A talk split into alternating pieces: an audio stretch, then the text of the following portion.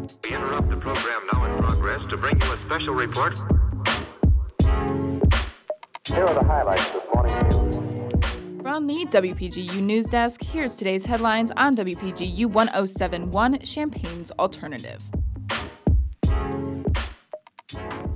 From W P G U News, I'm Emily Crawford. It's Thursday, August twelfth, twenty twenty-one. Unit four schools begin the first day of instruction next Thursday, August nineteenth. The district of nineteen campuses across Champaign services grades pre-K through twelfth. Masks will be required in indoor spaces for all individuals, regardless of vaccination status, and the district is encouraging everyone who can receive the vaccine to get it. District four's Board of Education also recently approved four new appointments to its administration.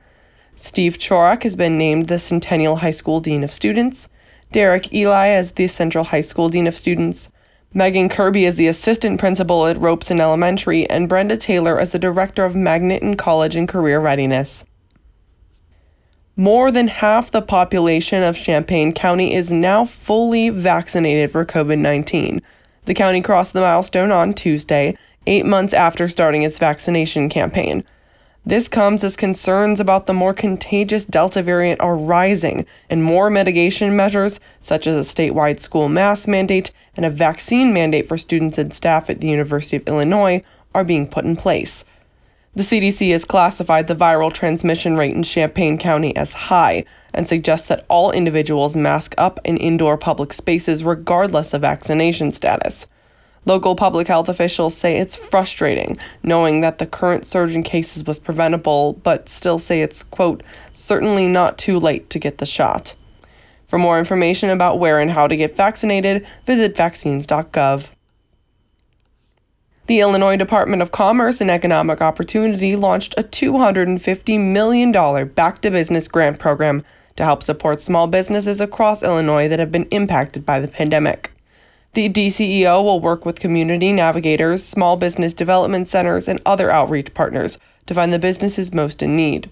Businesses in disproportionately impacted areas and those within the hospitality and art industry will be prioritized. Grants will range from five thousand dollars to one hundred fifty thousand dollars.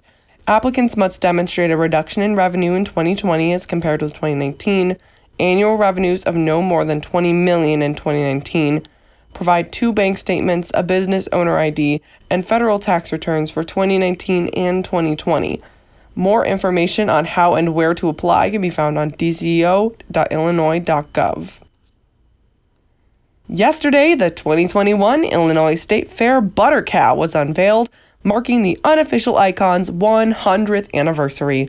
The cow envisions this year's theme of embracing tradition and is constructed to signify the thirteen essential nutrients found naturally in milk, with thirteen hearts hidden in the mold. Along with a classic cow this year is a molded young exhibitor embracing the animal, which the artist, Sarah Pratt, hoped would invoke feelings of nostalgia and childlike joy in visitors. This iconic butter cow is on display at the State Fair until August twenty-second and via live cam on the Illinois State website. Mike Richards has been selected as the new host of Jeopardy following eight months of on-air auditions by more than fifteen guest hosts.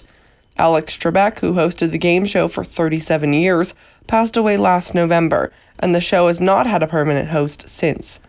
Richards is an executive producer for Jeopardy as well as the game show Wheel of Fortune, and his involvement with the two shows has left some questioning how he was selected for his new hosting role. Many fans of the show had rallied around actor LeVar Burton to replace Trebek and have expressed their dissatisfaction with Sony's choice of Richards online. Additionally, former Big Bang Theory and Blossom actress Mayim Bialik has been chosen to host a spin-off series as well as several primetime specials for the quiz show. This marks the first time two people will host the iconic game show, with the thirty-eighth season set to premiere September thirteenth. That's all for today. Contributing reporting for this broadcast was provided by Jane Knight, Owen Henderson, Kayla Mish, Ann McEwen, and Tori Gelman. Our interim regional editor is Tori Gelman, our interim political editor is Owen Henderson, and our arts and entertainment editor is Mac Dudley. Our deputy news director is Emily Crawford, and our news director is Justin Malone. From W P G U News, I'm Emily Crawford. This newscast was brought to you in part by the following.